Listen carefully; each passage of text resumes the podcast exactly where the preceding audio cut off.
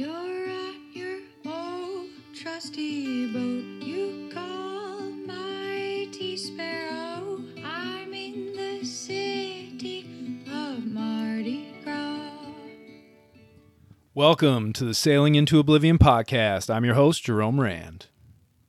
Good morning. Coming to you live from New Jersey, of all places. I was down on Sparrow for a little bit and then ended up uh, coming up here to do a couple of talks at a couple of lovely yacht clubs. And mm, it's going fantastic. We had the first show last night. I got another one tomorrow. And just really fun, fun night being able to talk to a room full of sailors. Like a bunch of the people in this room last night were actually headed out to Bermuda. So this story about my trip basically around Bermuda was, um, I don't know, it was pretty cool. It was nice to sit afterwards. I think we were there for a good hour or so chatting, and uh, the venue was really great because.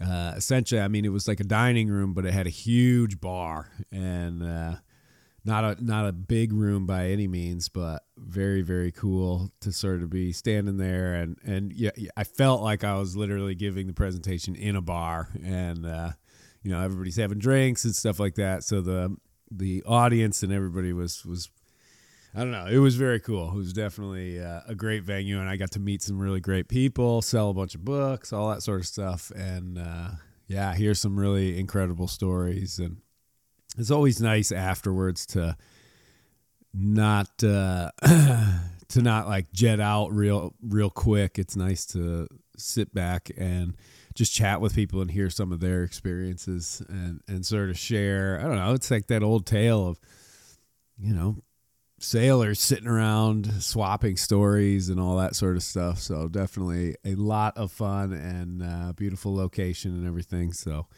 big shout out to uh, Atlantic Highlands here in uh, um, it's I think it's around like the Sandy Hook area. You could see the Manhattan skyline and everything like that from from the venue, which was pretty darn cool. So looking forward to the next one on Friday as well. The next one's a, a return to uh, another yacht club that I I spoke for I don't know four years ago or something like that, and uh, so that's always pretty cool when you get invited back to a place. Um, you know, you kind of know the audience, you've met them, they're familiar with you. So, looking forward to that one. And then it's back to uh, Sparrow via a few stops along the way for for hopefully some more shows. But uh, today I was going to, I don't know, I kind of had this thought. I, for whatever reason, this this uh, this one experience uh, has been circling through my brain a lot, and it's from the first trip. It's this doldrums sort of squall that I went through.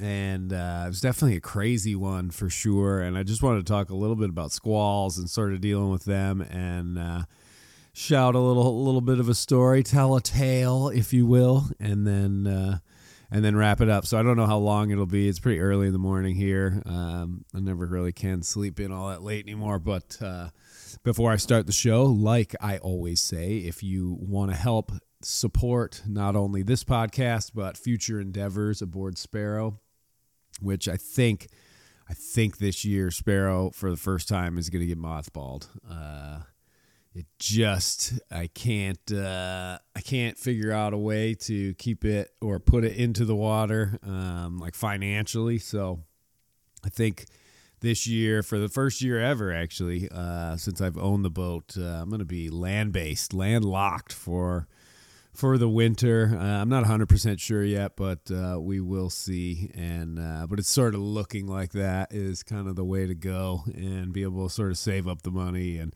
everything. It's it's mostly the sales, and then there's just a lot of a decent amount of work that needs to be done on the boat, and um, you know through being being away from the boat for the summer, um, and then for the fall, and now we're getting into the winter, um, or the winter is closing in on us sooner rather than later. Uh, it's just one of those situations. So, that being said, if you want to help support that endeavor and getting Sparrow back up in shape and all that sort of stuff, consider becoming a Patreon uh, supporter of the show. Become part of the family that that helps sort of continue uh, um, everything going. So big big thanks to everybody who's already a part of that. And obviously we've got the merch line out there um, link in the description for that. And then as always uh, if you want to contact the show just uh, head on over to sailingintooblivion.com and follow the podcast button contact the show. Bing bang it goes right to me. So that is that is it. Um, so yeah squalls. Oh squalls. I love like I, squalls are really interesting. Tell you the truth. I mean, they're you know you see them coming from a long ways off. You see that cloud, you see its shape, it's a cumulonimbus or whatever, and it just has that that presence of mind where you're like, all right, stuff is about to change. It's gonna get uh, a little hectic, and it's gonna get wet. It's gonna get wild for a second, and usually unless you're in an area like the doldrums where it's it's like a very very common occurrence. I mean, even down when I worked at the Bitter End Yacht Club, essentially that place we used to get hit by squalls all the time. Now, unfortunately, we couldn't really see them. Um, our we were sort of sheltered behind this hill, and sometimes we got uh, taken by surprise for sure. But you know, squalls are they're I don't know they're they're part of me wants to say they're kind of annoying and because you have to sort of change everything up that you're doing but at the same time it, it gives you a break from the monotony sometimes and it is kind of interesting to see how each one is a little different and depending on where you're going and what you're trying to do you know you might you might just find that you get a huge boost in your speed and you got to just reduce a little bit of sail because it's going with you um, Usually that's not the case. I kind of typically find that when squalls are rolling, uh, they're they're usually coming in a beam two or something like that, and I don't know. I take the lazy man route uh, for sure when it comes to squalls. I usually just douse the head sail, peel off, and run with it until it's over because typically they only last 15 to maybe 45 minutes an hour. Sometimes obviously they're they're pretty big systems and everything so that's a bit of a game changer but if i can i like to just go with that go with the flow and uh, wait it out run with it get through all that and then as soon as it passes usually the wind dies completely for at least a little bit get all those sails back up and then continue on your way. Um, you know, they're really not all that big a deal. It's way, way better, and it's always good to sort of reef that stuff and get your sail plan sorted out. Be extra conservative uh, if you're not racing, I suppose, and and that way, you know, if the squall turns out to be a bit of a dud, it's no big deal. It's easy to put it up. It, you know, you just don't want to get caught out where. Holy smokes! They still got you know. I should have put a third reef in, or or this or that. You know, it's always good just and and you do gain that knowledge you gain that experience you know you you never truly know what the heck a squall is going to do and how much it's going to hit you um, there's been plenty of times where i reef right down and not a breath of wind comes out. It just essentially rains a little bit. And you know you kind of feel like a dummy when that happens. But again way better to be prepared for it rather than ill prepared and uh, have to pay the consequences. Because it can i mean in, in the reality the grand scheme of things it can get a little bit dangerous um, if you you way overpowered you didn't take down enough sails and now you got to do it during the middle of the squall. Because it does sometimes get pretty intense. I know on this last trip there were a couple of squalls uh, in the third weather system that I was trying to outrun, getting away from it by by running south. Um, that hit, and man, they hit with a fury. You know, white spray. The winds like crank way up into the 40s, and you're just like, "Whoa, this is intense!" And there's always this moment of of me sort of questioning, like, "Ooh, how how how strong is this going to get? How bad is this going? You know, all that sort of stuff." And luckily I'm I'm pretty good at, at making sure I'm all reefed down and and uh, everything's pretty much safe. Um, obviously, you never know, but it's uh, that was definitely a wild one, and there were a bunch of them for sure. I was glad I was able to get some footage of that stuff, but you know, it's one of those things too. I don't I I only have footage every once in a while where it's the squall is starting to come on because typically you don't want to you don't want to be sitting there filming while while this is going on. You have to kind of be ready. But I know that feeling. I can picture it in my head of you know all of a sudden that that temperature just drops and the first first drops hit and then all of a sudden that wind just cranks up and starts like and just howls. Oh man, it, it's uh, it's exciting, and luckily it usually doesn't last all that long. Um, so so that's thankful. But I wanna. There's this one squall that I still, and I don't think I'll ever get it out of my head. To be honest with you, uh, it was just it was really interesting. It it happened as I was headed south on the trip around the world, and I had probably been out at sea for close to a month and essentially this thing um, I was becalmed most of the day. There was sort of off and on, slight, slight breeze, lot of very annoying sail changes and putting up the drifter and then having to take everything down and just drift and then go ahead and throw everything up because it seems like there's a little breeze. And I spent a lot of that day, no sails up, just floating. And I started getting into quite a few projects and stuff. And for the few nights before this, it seemed like each night had another had some sort of squall that came in between, you know, one or three in the morning that you know lit everything up with excitement and everything got crazy for a hot minute, and then boom, becalmed again and drop all the sails and go to sleep. Well, this was the third night, and I don't know if I was in some sort of tropical wave that had come off of Africa because essentially I was probably around between like 10 and 5 degrees north latitude, just above the equator. Um, really, the the the real crux of the doldrums area and in the Atlantic, and man, it was. Uh, I just remember that night there was the the big fluffy clouds, but there was also pretty much a full moon. So it's super bright out. It's beautiful scene. You know, you get that glistening water. It's flat.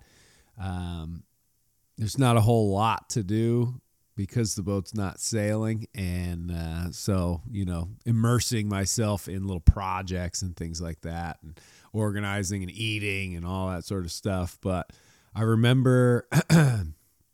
essentially being I, I got some sleep, but then I woke up and sometime just after midnight, and I decided, you know, it's so nice out now because it's not a thousand degrees from the beating sun and all that sort of stuff that I decided I was gonna stay up that night and and do some do one in project in particular that really uh, was sort of weighing on my mind, and that was sort of the the gooseneck that connects the boom to the ma- the mast. It's on a track, um, so Sparrow has sort of a downhaul system where the whole boom can move up and down on this track, but it's it's a real bare bones sort of setup. Um, you know, the teeth of this jaw uh, that go around this track. It's just metal on metal and I ended up wedging wood into this thing, but for a long time I was trying to insert these plastic sort of wedges,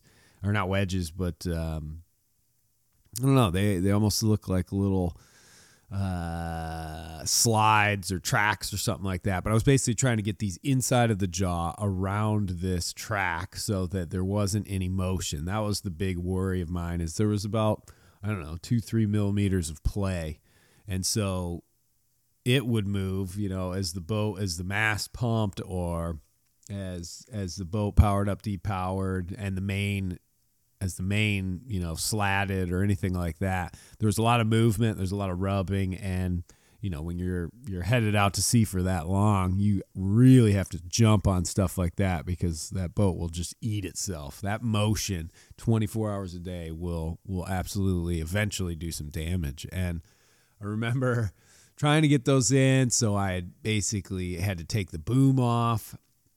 The mainsail was still on, but the boom was off, and uh, you know, no sails are up. We're just drifting. Luckily, the motion wasn't too too bad at that point. Um, but I had been sort of becalmed and drifting, and when I went down to go to sleep, uh, because because I was drifting, I remember pulling up the rudder for Mongo for the Aries wind vane. Um, I used to do that in cases where I knew I was going to be becalmed for a long time, um, just because then it wouldn't knock around and there was no pressure on it or anything like that. And I don't do that anymore. I just lock that sucker off now. I sort of realize that you don't, it's not really worth it. You know, you might hear a little clunk, clunk uh, as the boat goes back and forth. But if you tie it off well enough, usually you won't even hear that. Um, but in the past, you know, I'm still just learning all this sort of stuff. And so I would raise that up, and it's kind of a pain to do it's not that bad, but it's definitely you got to hang over the bumpkin, and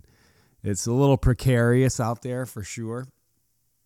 Oh boy, my eyes are itching. Holy smokes! Ah, yeah, it's a little precarious. You're you're sort of hanging there, and you get this hinged up, and to drop it, you just you'd hang over it again and you know lower this little arm and the whole rudder thing goes down. Then you got to pull it up a little bit so it locks into place and then you lock it back off with the arm. And then you're good to go. Mongo's good and then i put the little wind blade back in and and fine tune it from there. But so i had mongo's rudder all the way up and i'm just working away. I remember i got the moonlight i got the spreader lights on like it was uh I don't know. It was it was definitely a really cool scene, and for a good hour or so, I'm just working away, and I think I'm actually gonna get this project done and and get it sorted out. And you know, the clouds and everything, the scene around me was pretty safe to be doing this because the moon was so bright. You know, squalls can't hide in the underneath the moonlight. So I've always said the moon is the a sailor's best friend, and essentially I remember, you know, definitely a bunch of cumulonimbus clouds around, but nothing was really moving. Just, you know, there's no wind, so it's all kind of just stationary until one point. And I remember looking over to the east and just seeing sort of um, a wall of cumulonimbus. So not an isolated single cell off in the distance, but what what appeared to be basically far far off in the distance the horizon sort of blocked out by these big this big fluffy kind of wall. And you know sometimes these these huge squall systems uh, can come in but they start out you know it's the they get so big way off in the distance that they hit the jet stream or whatever they hit the upper atmosphere and then they sort of peel off and you get that anvil head sort of look well, this was more like a very new to the world cumulonimbus wall and essentially just just a straight wall. And as it got closer and closer i'm sort of watching this thing sort of you know i'm, I'm working away i'm playing with the gooseneck da da da.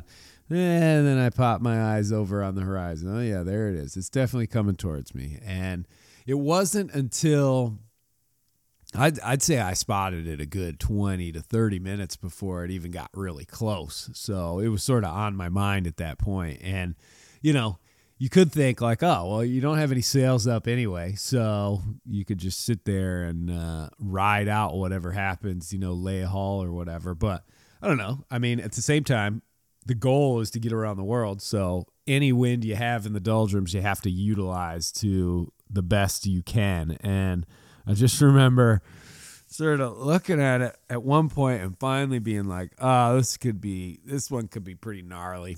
And so I'm, I kind of start to pack up my tools because at this point, you know, I have all the stuff out there. Obviously, the boom's not connected anymore. The boat's really not uh, ready to snap into action, if you will.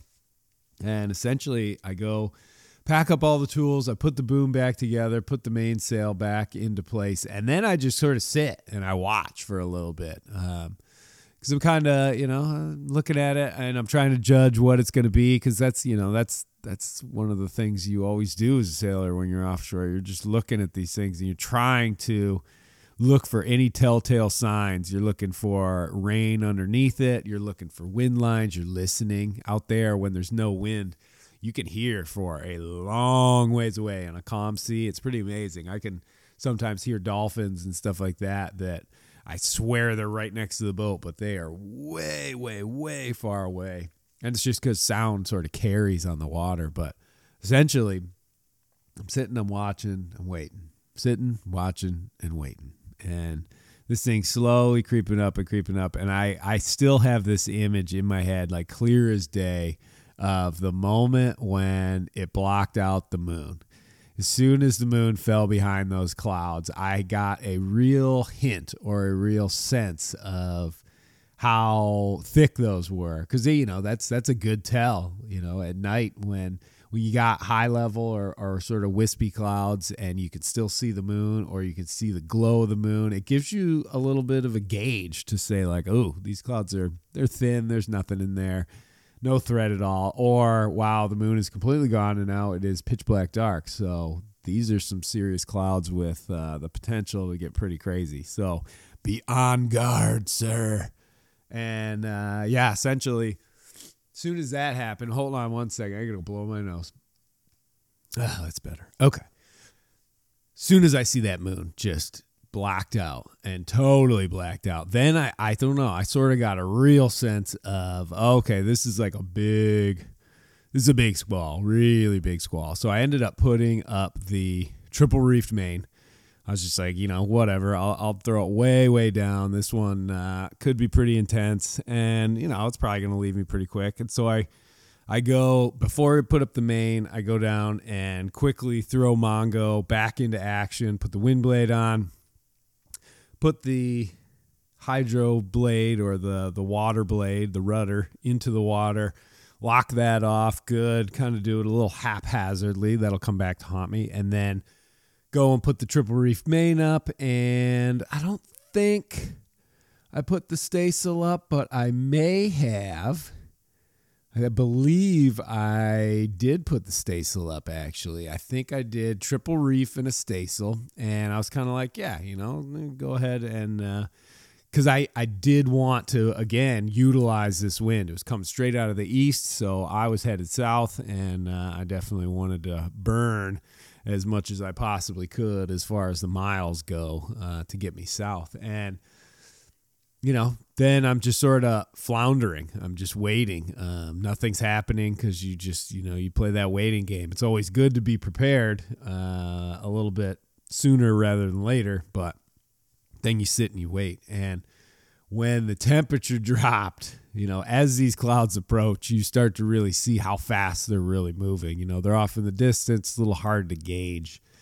And this thing, this cloud bank's just moving in closer and closer and closer. And then I'm sort of like, wow, this thing is like a full on wall of cumulonimbus. Um, it was just incredible. It was really, uh, it was a beautiful view for sure. But my whole horizon and my whole world was essentially closing right in on me at a very, very rapid pace. And now it's really dark, and the temperature starts to drop very, very quickly and abruptly. And then the first wisps of the wind start to blow in, and then I start to feel uh, a little bit of the rain. And I'm about to go and dash down below, but because uh, I was thinking, uh, you know, it's going to be nice. I'll get a little bit of a shower in. Uh, I was pretty filthy from being sweaty all day and all that sort of stuff. And kind of wanted to get a little, at least a freshwater rinse. I, I don't think I was planning to use soap or anything like that. But essentially, um, I just wanted to get a rinse, get a wash down going. And then I was going to go down below, grab, you know, obviously uh, the wet weather gear and stuff like that if it lasted that long. Because you know, again, you're near the equator, so it's really, really hot. Any chance to cool off is a very welcome thing. So essentially, the winds kick on, and then boom, it's this pretty ferocious uh, squall that hits.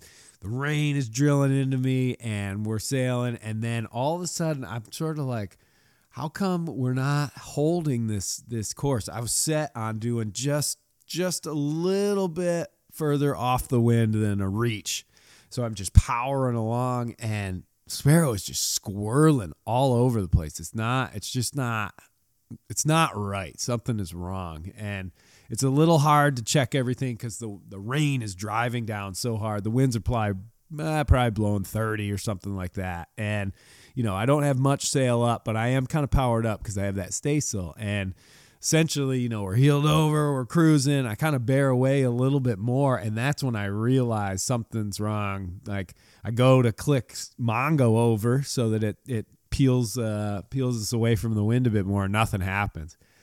got my headlamp on. I look over the back, and the hydro blade is, uh, or the rudder that's in the water is half kicked up.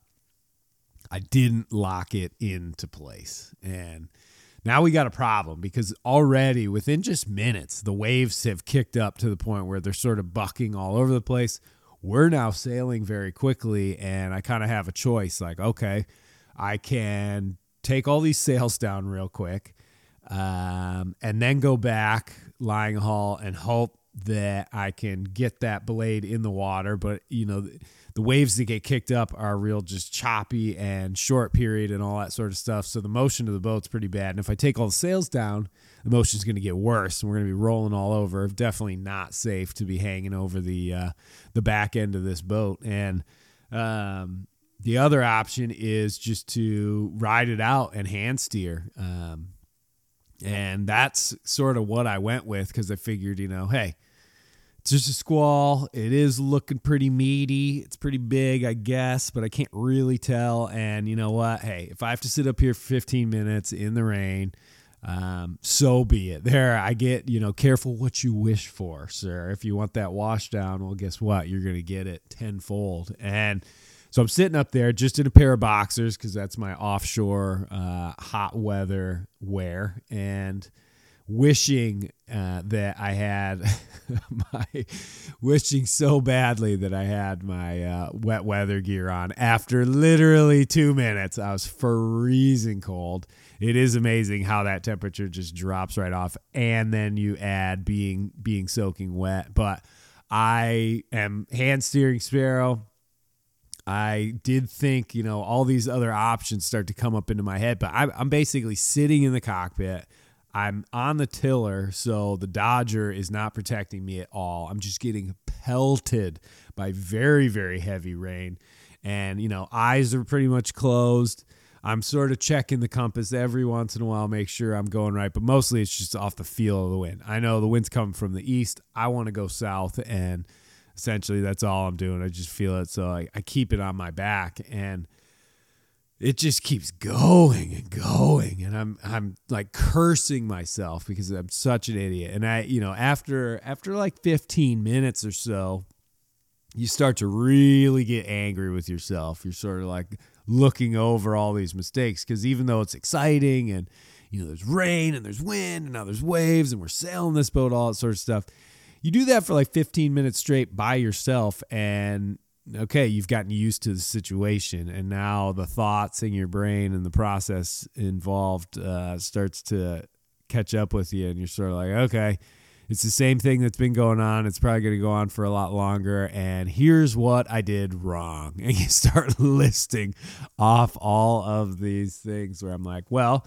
I didn't double check that I put Mongo's rudder correctly in the water. That's the big problem. If I would have done that one, then you know what? I'd uh, be able to go down below. I'd be able to get the wet weather gear uh, or just stay down below. It wouldn't really matter. I could wait it out. I could be dry. I could be warm. Um, but obviously, that's not going to happen. And until things at least eased up a little bit, I was not going to leave that tiller. You know, Sparrow definitely I didn't at that point have enough practice to be able to and enough confidence to be able to lash that tiller off and nip down to the cockpit uh, or the nip down the companionway to go and get this wet weather gear and then pop back up. You know, it was just a little too intense that I didn't feel comfortable sort of just letting things lie and uh, so I just I was like this is my punishment. I just took it like literally own your mistakes, you know and sat in that cockpit and I just waited and I waited and I waited and it took well over an hour for this squall to blow through.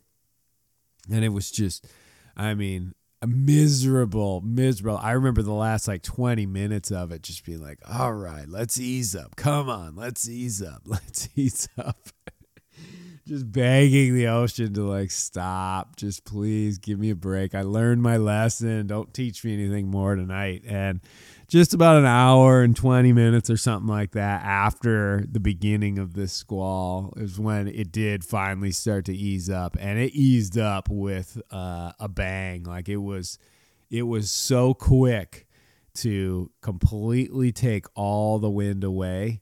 And then it was just a slight drizzle, and the sails start slatting.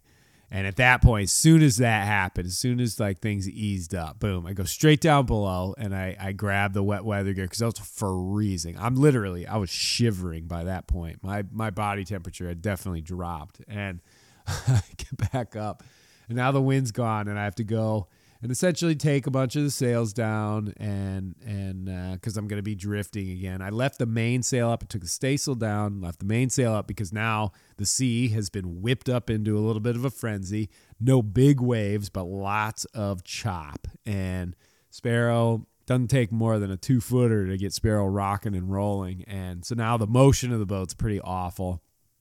I end up going and pulling Mongo's rudder back out of the water because the motion was so bad. I wanted to lock that off again, and uh, now the boat's like wallowing in this in the sea state. I'm now sweating again uh, because I'm all in this wet weather gear. I went from, you know, burning up hot before the squall to shivering cold and wet during the squall to shivering and then throwing all these clothes on to then running around the boat and doing things and now I'm sweating again. And it's you know at this point now it's like 3 something in the morning and I'm just like oh my gosh lessons learned. And what I what I took away from that one more than anything was um, you know double check. If you're you're about to do something especially especially if it's uh, to prepare for what has the potential of being sort of an, an extreme situation. You know, double check what you're doing, moron. Don't don't just don't just be like, oh yeah, she'll be right. You know, the old Australian saying, uh, yeah, she'll be right, mate.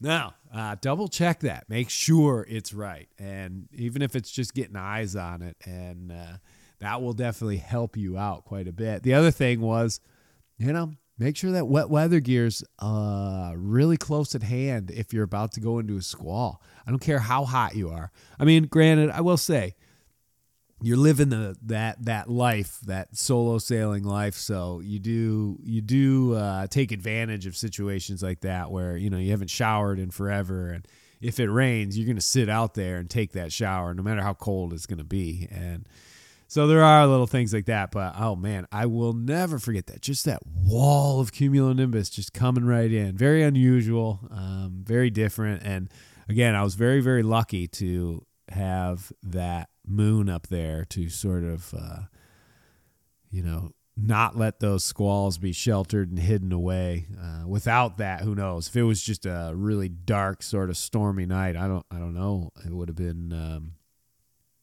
I would have been completely caught off guard, I'm sure. And much like on my return and heading back up when I had full sail up, huge drifter, all that sort of stuff, and uh, got hit by that squall of the blue when I was down below sleeping, shredded sail. But that's a story for another time, uh, you know. But uh, essentially, it was one of those things too. There, uh, by about three something in the morning, we were back to no sails up. The seas started to ease back down. It was a little bit difficult to get to sleep after that because the motion of the boat, but eventually, I did fall asleep. And the very next morning was uh, was the morning where I got up and I get up on board, and I'm looking around, it feels a little funny because there's an owl sitting on my boom eating a little tiny seabird. And I'm just like, this is the weirdest place in the world. And I think that's part of the reason why I really like the doldrums. It's just an unusual, fascinating little little niche in our ocean world that uh, you know, you go a little bit north, you're in the trades. You go a little bit south, you're in the trades. Uh, but there's this little ribbon of this oddball area its own climate, its own weather patterns, uh, its own animal life, and really just a, a, very unique feel that I don't know. I've crossed the doldrums, I think, like seven or eight times, and it's always interesting. It's always a little bit fun, and I don't know. It's a neat little place, and you have to you have to go really far to get out there. I think that always will have an allure to me that you know it's not something it's not the gulf stream you know it's not right offshore um, it's not something you can just get to really easily and it's not really on the way to anything, so to speak. I know, you know, if you're if you wanted to sail from the East Coast down to Argentina, well, yeah, you got to cross the doldrums, but that's really, really far away. Um, if you were just having the doldrums as a destination, let's say, it'd be pretty uh, unusual for anybody to be like, hey, I'm going to go sail and cruise the doldrums for a while. Although I swear, I mean that that that might be right up my alley. All right, that is my story, and I'm sticking to it. Uh, I believe it's a chapter in the book as well. I'm not even sure. Yeah, no, it definitely is. Um, it's I I for sure wrote about that one because it was such a memorable experience. But that's pretty much it for this show. Uh, like I said, I'm still on the road and I'm still cruising, and uh, I got another talk on Friday. Then I've got a little bit of a gap. I'm hoping to do some podcasts, hoping to get some work done on the boat, and then I head up to Cape Cod for my last presentation, at least on this little tour, unless some new ones crop up. So if anybody has any yacht clubs, libraries, anything like that, uh, we can definitely schedule you in very easily. I'll be traveling from New Jersey down to North Carolina, so any place even further south than that over the next week or so and then back up to Cape Cod for the beginning of November. So if anybody wants to throw an audible, whew, I don't know if that's the right term, uh, get in touch. Sailingintooblivion.com. I'm still out here and I have a bunch of books. I don't know how many I'm going to have after tomorrow's talk, but I'm sure I'll have a few. So thanks for listening. Thanks for the support. Hopefully, you enjoyed this story. I'm thinking probably more of these to come because, uh, you know, you got to share those experiences. And if you did like it, hit me up, email, or uh, you know, even on the old uh, social media stuff. It's all sailing into oblivion. All right, have a good day. Until next time.